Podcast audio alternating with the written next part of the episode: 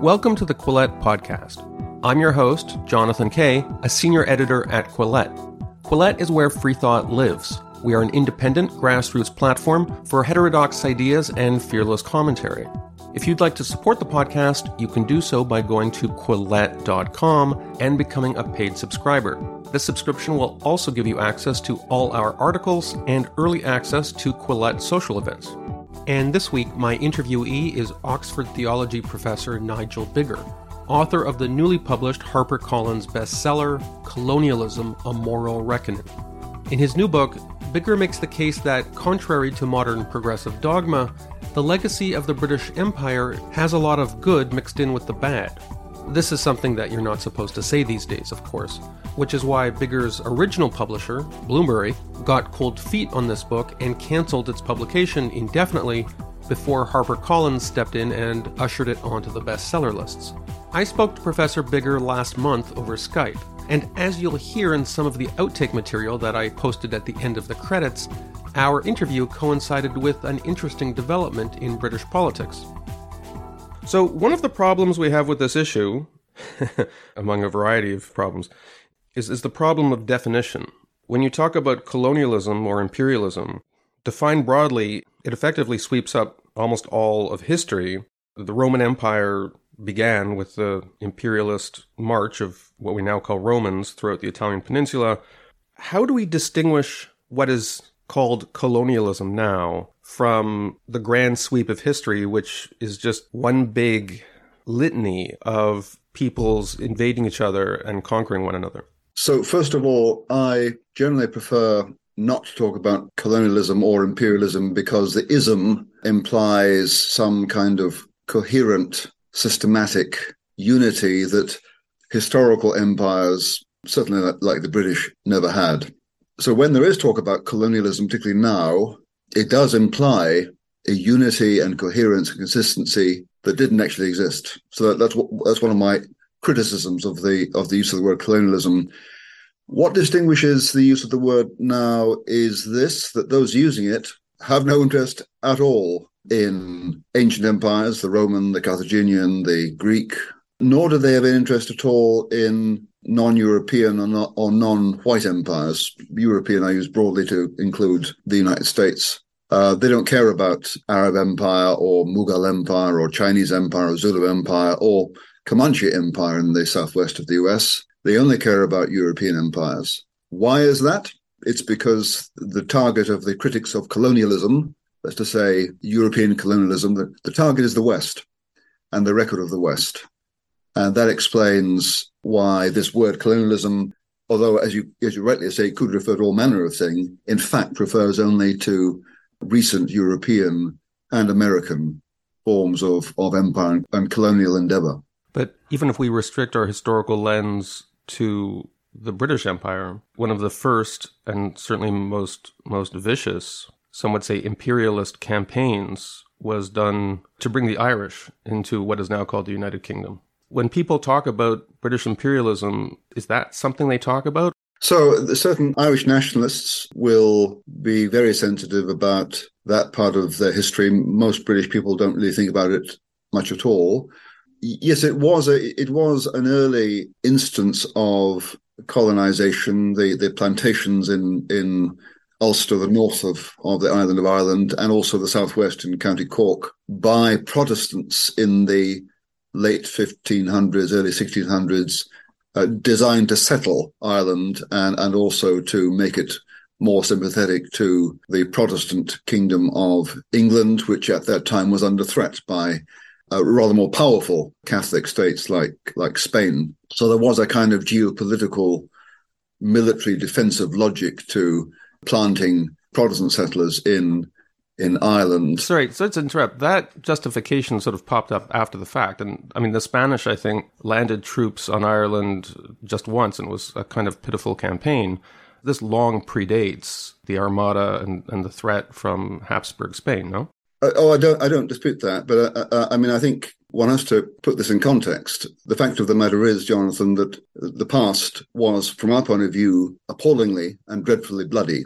All sorts of people were brutal to each other and I, am not defending unnecessary brutality, and, and to what extent brutality is unnecessary depends on the case. All war is brutal. Just going way back, what brought, broadly speaking, Englishmen to, to Ireland there weren't English, they were Anglo-Norman knights who uh, went over to to Dublin uh, because they were hired by Irish chieftains to come and, as mercenaries, and, and in reward got land. Then the, their their power gradually grew, the Normans did the same thing in, in Italy, and that's how they came to rule Sicily. As I understand it, it's it's sort of lost in the, the mists of history. But one theory of how the Angles and the Saxons came to England was, to some extent at least, on the behest of local chieftains who were looking for more muscle. I, I think you, you find the same pattern all over the world because you, you got lots of peoples with insecure borders being jostled by other peoples having to ally with some people in order to fend off others. And uh, so you find the same pattern in Anglo Saxon England among uh, native peoples in North America even before Europeans arrive. So that's quite a common way in which one power begins to grow, get a foothold in the territory of of another people. It starts off in the form of an alliance. Happened the same happened in India. The East India Company, which was there to trade, found that its environment was violent and, and eventually became allies of one Indian party in order to defeat another one, and therefore, as a reward, was given, for example, sometimes even ports. But the, the motive, the primary motive was trade in the case of India. When we're considering these things, we do need to remember just how unstable most of the world was in the past. When borders are unstable, people are insecure, and for defensive reasons, they look for allies or they, they look for advantage. I have a parochial Canadian perspective on this.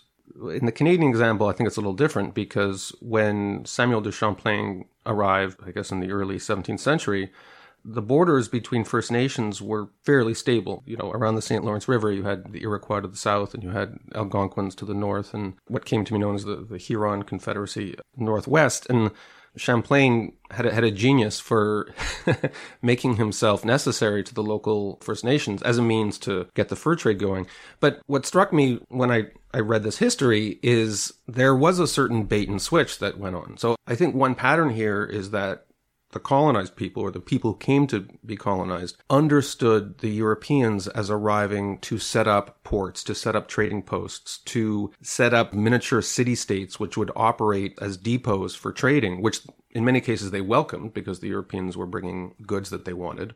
Whereas the Europeans always on some level, regarded this as a project to take land because they had a different understanding of real estate. And then they were horrified when the European presence metastasized and they started planting flags and, and claiming whole swaths of land in the name of empires that were on the other side of the ocean. Is the British Empire, like the French Empire, built on this kind of lie?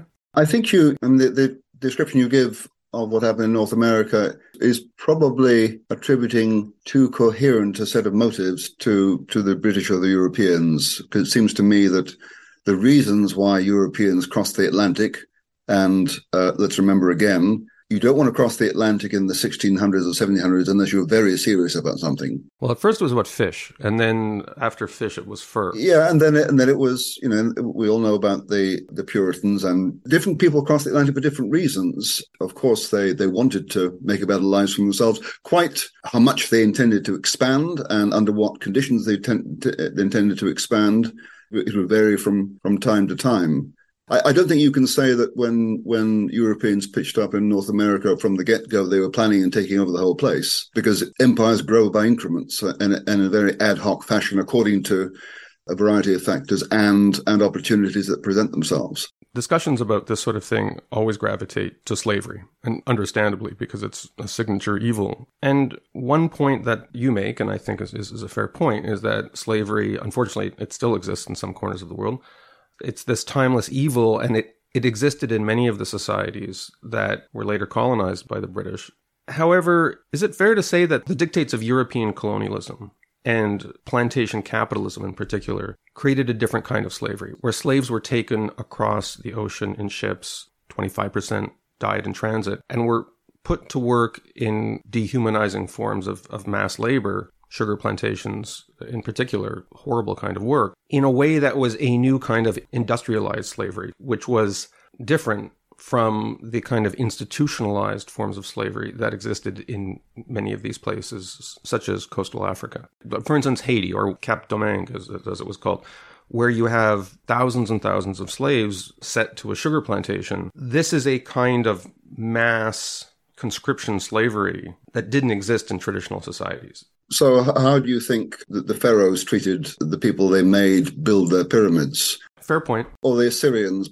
If you want uh, something that looks, as it were, massive in scale and is systematic, I think the, the ancient empires of Mesopotamia and the Roman and Greek empires too, and they, they didn't treat slaves particularly well there either. I mean, I, I grant you that the slavery in the West Indies in the 17th century and in the uh, American colonies uh, was often, not always, but often especially brutal, and certainly more brutal than, than a lot of slavery that existed in the Arab world. As for Africa, no, you don't. You don't, as far as I know, have slaves employed on a massive scale for economic purposes there. But you you have them taken in battle. You also have them in West Africa, sometimes uh, sacrificed upon the deaths of their uh, of their ruler, their master, by being buried alive. Yes, no doubt, no doubt, the plantations of the West Indies in the 1700s w- was different from other instances of slavery, but I, I don't think you'd be hard put to find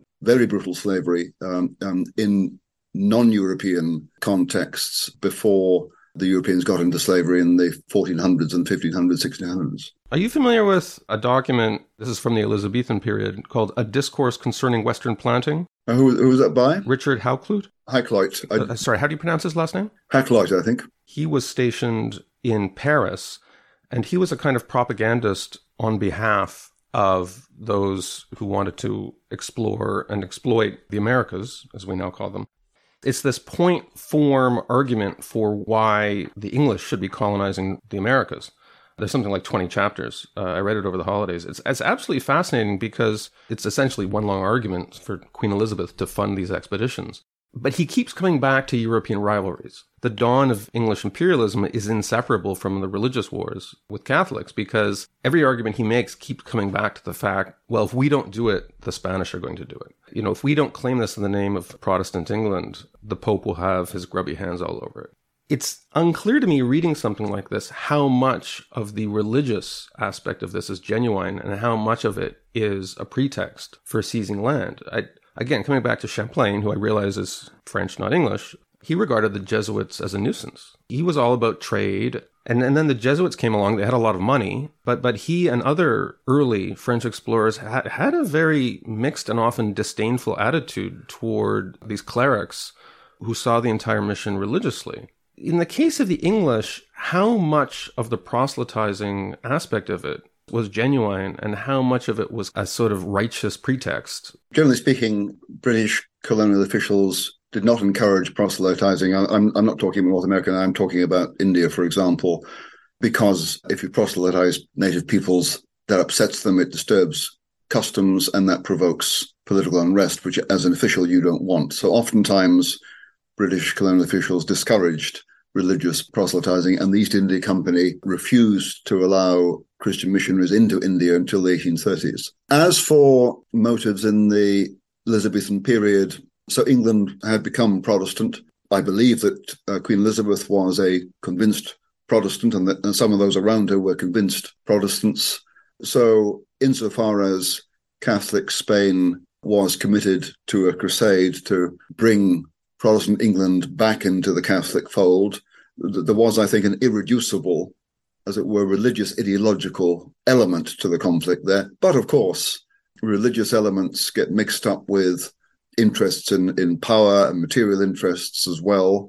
So anyone who belonged to the English establishment would would fear Catholic rule because it would mean the loss of, of status and, and material wealth and so religious and political and material motives get mixed up together. But I don't think you can say the religious motives were simply a pretext. I mean, for some people it may have been, for other people they were real motives. So I'm not inclined to, to reduce religious motives to other factors. Sometimes people really believe religious things, and that's what motivates them. One of the broad form critiques of, of your book, and I guess arguments such as are contained in your book, is that it takes a quote balance sheet approach to the legacy of colonialism.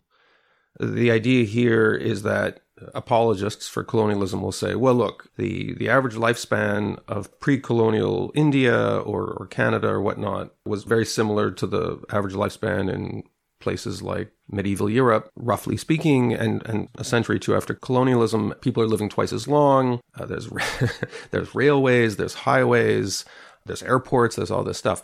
Are you sensitive to the idea that it is very difficult to just take this utilitarian balance sheet approach when, I mean, you see this in, in every conflict under the sun? The meat of human sustenance is not just in food, shelter, and clothing. It comes with pride and autonomy, and that you're living in a way that's authentic to how your forebears lived. And all those things get destroyed by colonialism. So the irony is, Jonathan, that from from the beginning, I, I have never argued that you can pile up the evils of colonial rule, the spread of disease, the unwarranted violence, the taking away of autonomy on the one hand, and then pile up the good things, the, the railways, the spread of medicine, the uh, emancipation of slaves, and decide, for example, that the good outweigh the bad. Uh, Just to be clear, this is a caricature version of your argument. Yeah, but but but no, it, has been explained from the beginning that, that, I do a balance sheet approach. Uh, I mean, they've said that my critics, and I've said from the beginning, I'm an ethicist. I'm not a utilitarian. I've I've been anti-utilitarian for a long time, so they misunderstand what I've been doing. So in the book, what I do is to say, well, you can look back at the British Empire and you can draw up a list of debits and credits evils and, and benefits. And I do that in the conclusion to the book. And then I say, well, you know, how much chalk is worth how much cheese? How much injustice is worth suffering in order to facilitate the spread of modern medicine, for example, or building bridges? And I say, you, you ask the question, it becomes apparent it's absurd. You can't answer it. What you can do, however, is to say, well, can you say there was something about this colonial system that was essentially evil the paradigm of, of a political system that was essentially evil would be Nazi Germany. So you have at the heart of the Nazi imperial project a viciously racist and, and murderous view of Jews and, and Slavs and, and, and others, which, as we saw during the during the Second World War, was sufficiently central that uh, the Nazis were were willing to divert significant resources from the military effort in order to slaughter Jews and others on a massive scale. So central was this to the purpose of the Nazi project. So, can you say that uh, um, something similar was going on in the British Empire? And that's why lots of critics of British colonialism want to assimilate the British Empire to Nazism and to say that Herbert Kitchener's concentration camps in South Africa in the late uh, in the early 1900s was somehow equivalent to Auschwitz, or that Cecil Rhodes was South Africa's Hitler or that Churchill wanted to perpetrate genocide during the Bengal famine of 1943. And I, I, consider all these charges, and every one of them I find to fail. And I conclude that you cannot find anything in the British Empire that approximated Nazism. And what you can find are significant humanitarian and liberal motives and, and trends. Yes, we did slavery for 150 years then we were among the the first states in the history of the world. Denmark was the first to abolish the slave trade and slavery, and then to spend another 150 years suppressing it all over the world. Uh, so that's the way I deal with it. I say you, you can't simply balance up goods and evils, but can you say that, as it were, there was something central to the system that was evil? And I, I conclude, no, you can't in this case. One of the evils is the the residue of colonialism that exists in a society after it gains independence or it is decolonized, so to speak. Uh, so the example in Haiti would be that the entire economy of Haiti had been turned into one large uh, plantation system. And so Toussaint Louverture, even after he became the leader of an independent Haiti, had no choice but to force black people back onto plantations because the entire economy of the island had been geared toward that. And so, even though Haiti was nominally independent, he still had to create a kind of ersatz slavery system because that's how the Europeans had geared the island's economy to a, an export based cash crop economy you also see this in the form of, of population control. So, if I could give the example of Sri Lanka, Sri Lanka is an interesting example because it was colonized by the Portuguese, the Dutch, and the British. And you had a situation where, as I understand it, and I think this is sometimes a common pattern, is that one group was favored over another. So you had the Tamils being favored over the, the Sinhalese. Then the colonizers leave, and eventually the country is cast into this murderous paroxysm because there's this sorting out of the ethnic hierarchies that were encouraged or exacerbated by the Europeans for their own convenience. The Belgians did something like this in, uh, in Rwanda when you're doing the analysis of the legacy of the English Empire, what kind of systematic controls can you make for the horrors that unfold after the Europeans leave, given that the conditions they put in place did much to engineer those horrors? So I, I don't think uh, you can generalize, Jonathan. I think we have to take each case by itself. Uh, I don't know very much about the case of Haiti, but my, my response to your question, my initial response is what's so bad about a cash economy? Uh, the, the, same thing happened uh, in in the British West Indian islands after the abolition of slavery in 1833. In some cases, uh, freed slaves could find patches of land to subsist. But on Barbados, for example, that the only form of earning a living was working on the plantation. But in itself, it's not clear to me what's so wrong with that. Hey, I love a cash economy. I mean, I think a cash economy and capitalism in general works well in conjunction with things like a thriving middle class, uh, worker protection laws, uh, labor unions. I mean, all the sort of modern checks and balances. It can lead to horrific results, however, in a context where human beings are seen as inputs along with coal and steel and whatnot in a kind of nihilistic struggle to increase output, which I think is a fair description. Not just what happened in Haiti, but you know the silver mines in Latin America, the, Belgian Congo, particularly horrific example. No, no, I, I agree. So, so I'm glad we've got to where we've got to, but you'll notice that it took 200 years for us to get here. So you talk about welfare state and, and various forms of protection, worker protection. What we got here.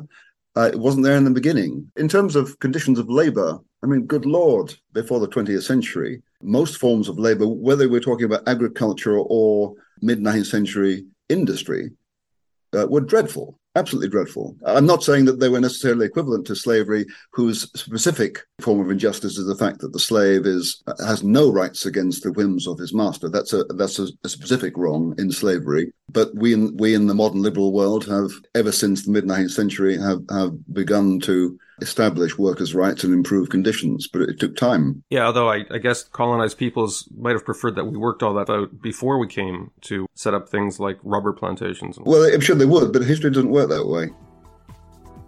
We'll be getting back to the Quillette podcast momentarily, but first, a quick reminder that if you're just listening to Quillette and not reading it, then you're getting an incomplete Quillette experience.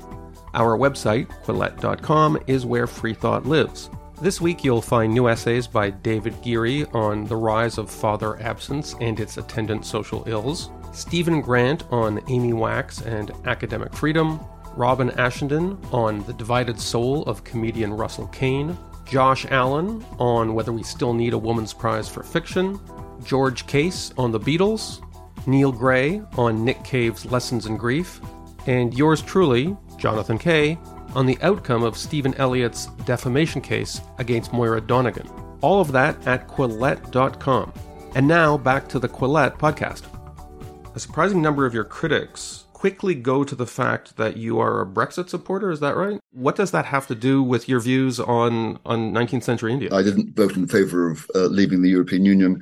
Now it was done, I want Brexit to succeed as best it can. How is it this even relevant to your historical view? The reason it's relevant, and some of my critics have made the connection, uh, the reason it's relevant is that some people think that uh, the vote for Brexit was motivated on the part of English voters mainly, who uh, suffered from imperial nostalgia and wanted Britain to return to 1900 when it ruled the world by itself. In, in fact, there, there is no empirical evidence to suppose that that was a major motive or a motive at all, frankly, in what moved people to vote Brexit in 2016. Uh, but, but that, that's a connection. As it happens, I didn't vote for Brexit, so it doesn't make a lot of sense in my case. In your book, you quote Michael Hechter, an American sociologist. Yes. Who uh, not so long ago said, quote, good alien government may be better than bad native government.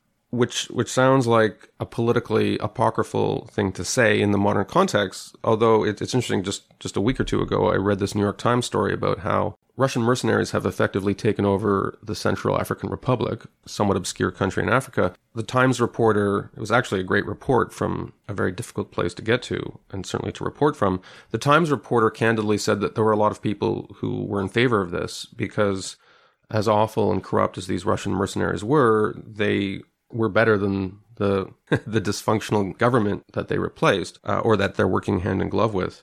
One version of this argument plays out in expatriate communities or in immigrant communities. In England, where you're talking to me from, you do have some voices, I think, within immigrant communities who, who do act as apologists for apologist is a loaded word, but who, who do talk candidly about some of the benefits that come from from English imperialism you know, you're a white person like me, but I'm wondering how the political dynamic is now playing out within these immigrant communities. I'm talking particularly about South Asian communities. I think maybe as recently as 20 or 30 years ago, or maybe even 10 years ago, people could have this kind of conversation with saying, well, this was a horrible part of imperialism, but this is a good part, and this is why I'm happy about this, but not so much about this. What is the climate now for that kind of discussion? Two things, Jonathan. First of all, let, let me answer your, that question directly. I'm not an expert on this. But I can tell you that whereas there, there, there are a number of folk who claim to represent what black people, Asian people, African people think on colonialism, and it tends to be damning. The, the truth is that, surprise, surprise, non white people think a variety of things, just like white people do. So, yes, there are people who don't have skin like me or you who uh, do think that British Empire did some good things. second thing to say is that the empire often could not have survived or even gained traction without widespread significant buy-in from from native peoples and sometimes it is true uh, native peoples preferred a form of british rule to what else was available so uh, Tirthankar Roy, the Bengali born economic historian at the London School of Economics, uh, has written that in the 1700s, many Indians preferred to hook up with the British East India Company and, and suffer British rule because it was better than what else was on offer. And by the way, you know, British rule doesn't mean that Brits simply sit up there and dictate what happens elsewhere because it, it couldn't happen that way because the, the number of Brits was so tiny. It could only happen because British people and native Indians liaised and cooperated. And and the same went for, for Hong Kong in the 1950s when you have one or two million Chinese tearing to leave mainland China, entering the British colony of Hong Kong, which was not democratic because it, it offered stability and the rule of law. So, in certain circumstances, uh, and Michael Hechter is perfectly right here, in certain circumstances, people can opt to be ruled by another people because compared to what else is on offer, it's better. There is a professor of post colonial studies at Cambridge University named Priyam. Pri- uh, Priyamvada Gopal. Okay, thank you for sparing me the microaggression of mispronouncing her name. I had heard of her a couple of years ago because there was this situation where she started screaming at some custodian at Cambridge, or a porter, as they're called in yeah. English idiom, because he didn't refer to her by her preferred honorific which which seemed to me like something out of the Victorian era, but apparently she regards herself as something of an expert on anti-oppression. But in commenting on your book, or at least the controversy around it, uh, she wrote on her Medium page that nothing gets up the nose of a patrician white establishmentarian male. So that's you, you're an establishmentarian male. Uh, returning to the quote, more than a gobby, I don't know what that means, more than a gobby brown woman we are, after all, supposed to sit weeping on burning pyres, to be rescued by dashing colonial men in pith helmets, then to spend the rest of our lives in silent gratitude with a few sexual favors thrown in if required. Not happening, end quote. So, I mean, she paints a picture here. Like, I regardless of her political views, I like good writing, and um, I mean, I kind of I wouldn't mind being in a pith helmet and rescuing women. I, I don't know I'd be very good at it, and uh, I don't know if Jews were allowed to do that in Victorian times. But putting this aside, do you get a lot of this stuff where you're people put a pith helmet on you and you know have you traipsing through the jungle, um, rescuing women and stuff like that. Like it just it seems very personal, no? Yes, I, have had a lot of of personal abuse. I mean, Priya Gopal led the charge way back in 2017 when I'd published an article in the London Times saying I thought we British had can find cause for both pride and shame in our imperial past. And as a consequence of that, I was a bigot, a white supremacist, according to Gopal. And I've, I've seen the tweets. So lots of personal stuff. And there was a, I, I discovered a chapter devoted to me in a book by Richard Drayton, a professor of history at King's College London, in which with the first page he discovered that my, my great grandfather created a, a mill in Scotland that processed manure. Uh, why this was on the first page except to associate me with shit. I've no, no idea.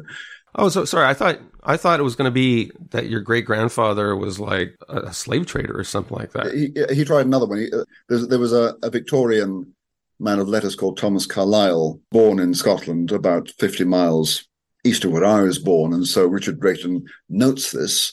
And Carlyle had given expression to racist views, and the logic seemed to be Carlyle was a racist. Uh, Carlyle was born 50 miles east of Biggar. Wow. That's like six degrees of Kevin Bacon. It's like six degrees of Nigel Biggar.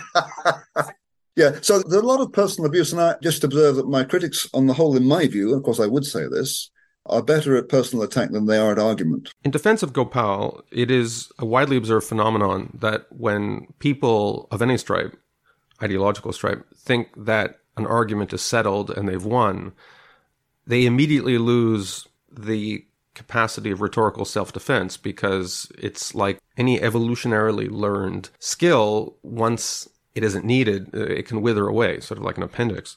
I think there's a lot of people who think, look, this argument is settled. The British, their legacy is indistinguishable from the Nazis. We're not even allowed to have this discussion, so why bother putting together the arguments necessary to prosecute it? Is that the case? The argument is we shouldn't be having this argument? It's, it's not as simple as that, I think. Because uh, I mean, I... in Canada, that's certainly the case. I mean, in Canada, I'm not sure I have the vocabulary to describe how outre the arguments you're making would be if they were presented, say, at a, at a, at a seminar at a Canadian university. I, am not sure they'd, they'd, even have the yeah. words to describe how offended they were. Yeah, well, I, I, I, don't care how offended they are. The question is whether, whether what I say is true or not. The issue of the truth is, my point of view, is important here, and I you know, right, right at the beginning, I'd never heard of Priyamvada Gopal before. I heard of her only when I saw a tweet in which, responding to a research project I'd begun, and after my article in the London Times saying that British had cause for both pride and shame in our imperial past, in response to that, she tweeted, Oh my God, this is serious shit. We must, block capitals, shut this down. Right. So her first impulse on encountering me and my views was, we must shut this down. Looking back five years, I just remark on first of all the, the, the hint of panic, and also that the the action was not to say, well, it's clear that this guy is crazy, and we can easily show how stupid and unreasonable he's being. No, the, the, the, the response has never been a rational one. It has been a repressive one. The reason for that is that she and those like her know that they don't have reason on their side that's why I have to be shut down because if I if I was allowed to, to keep on uh, saying what I'm saying, I, I, might publish a book, and it might attract a lot of attention, and a lot of people might think it's reasonable and be persuaded by what I have to say, which is what it, what in fact has just happened. My the book I published two weeks ago is is now in the top ten bestsellers in in the UK. Your book is in the top bestsellers. The, the best known tables is the London Sunday Times bestseller list and I was told yesterday that in the Sunday coming, my book Colonialism is number 10. And the people who, in the front of the book, you, you'll have seen there are 10 or so, mostly historians, some of whom are well established, not all of them white, who use the words like reasonable and fair and balanced about what I've written. Uh, and I think a lot of people uh, in this country, I don't know about Canada, when they come across what I have to say. And no doubt I've made mistakes, Jonathan. I, I, don't I don't expect I haven't made mistakes. But I've just noticed those on on the what I regard as on the on the far thoughtless left, they, they prefer insinuation and misrepresentation and personal abuse to solid argument. I'm I'm waiting for a solid extended argument to be published that I can respond to. You know, this this takes us back to the colonial period a little bit because back in the time of James the First, James the First wouldn't bother rebutting popular sermons that were delivered on Sunday. He would just put out an edict saying, You're not allowed to talk about the following subject. As you know, he wanted his son to marry a Spanish princess, and people weren't quite happy about that. So he just told the clerics they weren't allowed to talk about it, which has a modern echo because the argument from a lot of people you see now isn't Nigel Biggar is, is wrong for the following reasons. It's you're not allowed to read this book. And if you're in a Zoom call and somebody sees your book on their bookshelf, they're going to have some some answering to do. I mean, you are a professor emeritus, right? Yeah. If you were, say, an untenured active professor, would you write this book? You know, even if you felt every word of it was true, in effect, is the only reason you can write this book the fact that you don't have to worry about paying your mortgage from an untenured professorship position?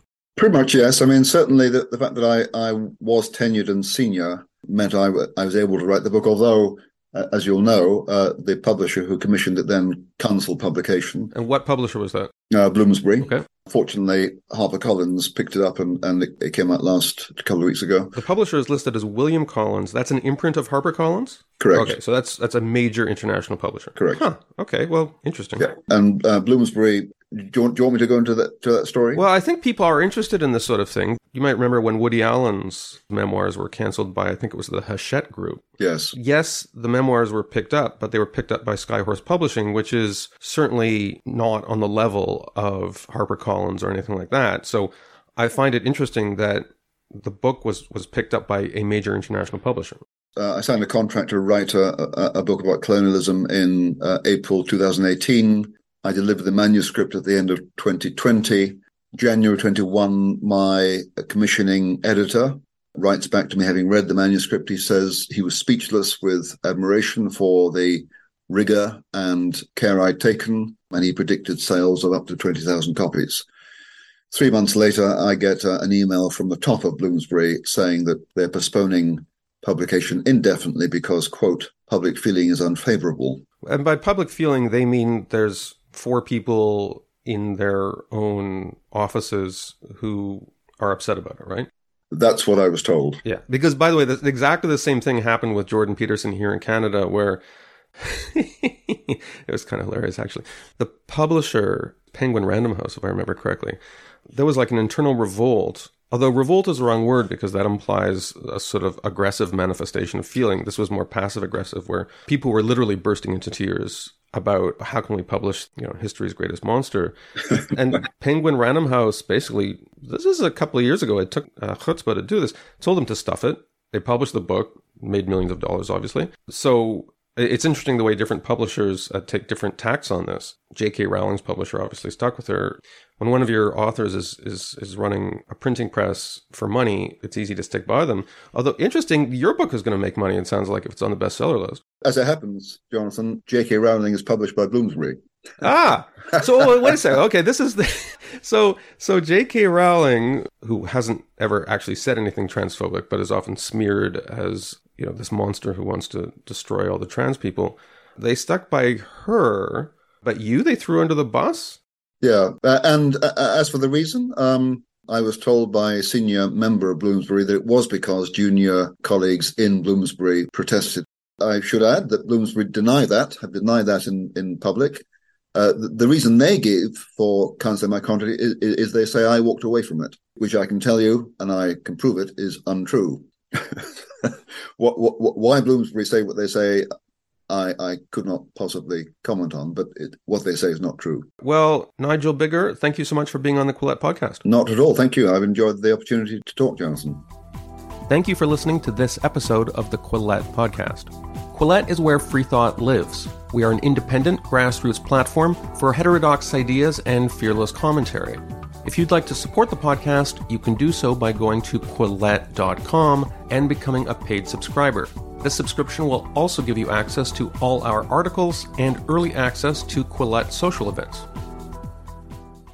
Okay, that was good. And uh, sorry, so many of my questions were of the parochial Canadian sort. No, no, no. Uh, you speak out of your context. Uh, I, I know a bit about it. At some point, if there were time, I'd, I'd love to know why you think Canada has gone the way it has. Because you know, you, you, Canadians, and I, I lived in Canada for four years. Uh, Canadians used to have a, a, reputation for being sort of sane and moderate. So yeah, I mean, I my my view of this is that every society lives in tension with an imagined villain. So, you know, during the 16th century, Protestant England lived in tension with Catholic League and all yeah. that stuff. In Canada, our Catholic League, our Habsburgs, were the Americans. Yeah. And the idea was that Canada was this beleaguered, culturally precious, but also very vulnerable, tiny in population land that was constantly in fear of American cultural hegemony. And we all had to exhibit solidarity. And then what happened was the Americans did succeed in taking us over culturally, but through the back door of social media, not through Hollywood or any of that stuff, although that helped. And so about 10 or 15 years ago, the Canadian academic and activist and literary class essentially became ideologically beholden to the American dominated hashtag cultures promulgated on Twitter oh. and to a lesser extent other social media. And so we stopped defining ourselves as being in tension with the Americans and started defining ourselves as being in tension with bad Americans, uh, Republicans, Trump in particular. And there was just this blurring between the postures of the Canadian intellectual class and the American intellectual class, and now it's one and the same. So instead of being a geographically defined tension, it's now an ideologically defined tension that, that crosses over borders. And to further complicate things, in the United States, at least, you have the checks and balances that come from a actively conservative evangelical political class, which in Canada we don't have. Yeah. So w- once that flip I've just described took place, it didn't encounter any resistance because Canada does, doesn't really have any kind of conservative movement. It spread like wildfire without anything to contain it, uh, and so that's that's how Canada got to. That's really interesting because something similar happened over here, but but in a weaker form, as you'd expect. Scotland has gone in for this. I think Scotland seems to be on some of the gender stuff seems to be a little. Well, the Scottish government has, but the Scottish government is is deeply unpopular because of that. Yeah, so, and something similar is happening in Canada too. I mean, because most people in Canada aren't conservative, but they do have common sense. Yes, and N- Nicola Sturgeon has just resigned today, apparently. Oh, she yeah. did. Oh, fantastic. Yeah, yeah. oh, she's awful. Yes. Good. That's fantastic. You know what? Congratulations. Thank you. But, but just to go back to your point in terms of American influence, the same thing happened here. When BLM happened, it crossed the Atlantic uh, uh, uh, as if the UK was part of the US. So people started talking as if race relations in the UK were exactly the same as they are in, in the US. And these are people in Canada who couldn't find Minneapolis on a map. But they're certain that the same thing is happening in Moose Jaw and Regina and Saskatoon. There was a wonderful photograph of a, of a woman at a BLM protest in London or somewhere holding a placard saying, disarm the police. Yes, and that's the bobbies with their batons.